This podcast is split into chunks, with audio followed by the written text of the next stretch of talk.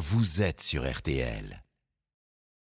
RTL Midi. Pascal Pro et Céline Landreau. Pour économiser l'essence auto, nous avons donc décidé de limiter la vitesse à 90 km à l'heure sur toutes les routes de France et à 120 km à l'heure sur les autoroutes. Les plus de 50 ans ont peut-être reconnu la voix de Pierre Mesmer, Premier ministre lors du premier choc pétrolier. Et comme en 73, l'idée de réduire la vitesse pour économiser du carburant revient. Et si on passait à 110 sur l'autoroute au lieu de 130 pour en parler avec nous, le spécialiste maison Christophe Bourreau, bonjour. Bonjour. Alors Christophe, vous n'êtes pas dogmatique, mais vous savez compter. En fait, très concret, très précis. De quoi on parle? On économise combien de litres de carburant quand on roule 20 km/h moins vite? Alors, ouais, très concret. Prenons le carburant le plus consommé en France, le diesel. Si vous roulez, par exemple, à Hmm. bord d'une Peugeot 308 au gazole, avec ce modèle, si vous conduisez, alors normalement, sans faire particulièrement attention à votre consommation, à 130 km/h sur autoroute, vous allez consommer euh, un peu moins de 6 litres au 100 km, suivant votre type de conduite. Et à 110, dans les mêmes conditions, en conduisant de la même façon, là, votre consommation de carburant va chuter à moins de 4 litres et demi au 100. Autrement dit, une différence de 25%, c'est près d'un litre et demi économisé au 100 km, ce qui est pas mal. Et ça, vous allez le sentir à la pompe, puisque euh, faire le plein pour 500 km vous coûtera beaucoup moins cher, de l'ordre de 12 euros pour un aller simple, donc 24 euros pour un aller-retour.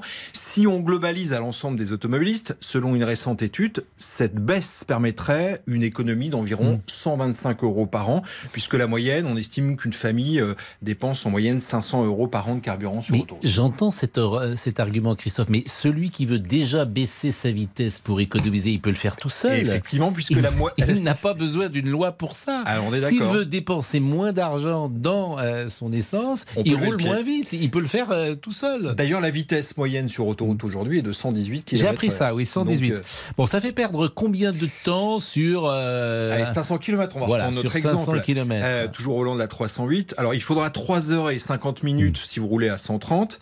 Euh, si je lève le pied, 20 km heure en moins. Là, je vais mettre 4 heures et demie.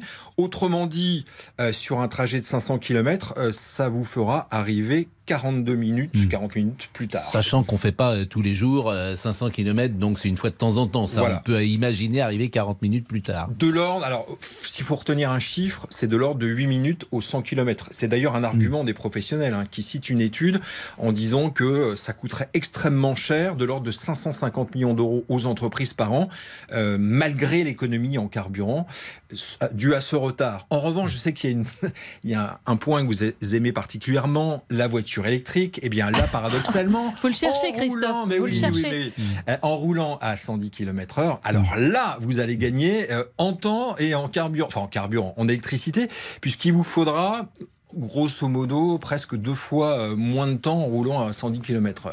Vous parliez de la voiture électrique. euh, Au-delà de l'aspect économique, il y a un intérêt écologique aussi à réduire la vitesse comme ça sur autoroute? Oui, bien sûr. Là, on est de l'ordre de 25% de CO2 en moins, euh, ce qui est quand même là aussi euh, assez conséquent, en sachant qu'il y a un peu plus de 45 millions de voitures qui empruntent chaque année nos autoroutes.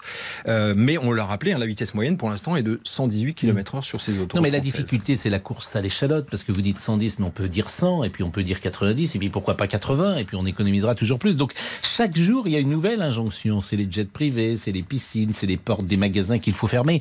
C'est tous azimuts, et c'est une société qui peut, effectivement, de ce point de vue-là, un peu être effrayante.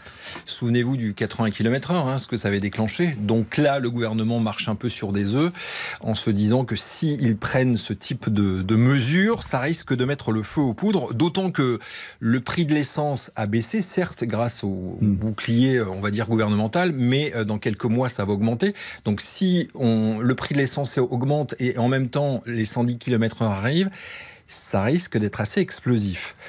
Euh, euh, Il y a quelque chose. Alors, on, on parlait de la- tout à l'heure. Vous me parliez en antenne de la sécurité. Juste un dernier Ouais. point. Il faut savoir que les associations de sécurité routière sont contre, puisqu'elles estiment que les, les automobilistes vont prendre les voies détournées, c'est-à-dire les nationales, où là, c'est trois à quatre fois plus dangereux. Eh ben voilà un argument intéressant. Dans un instant, euh, laissez-vous tenter euh, midi.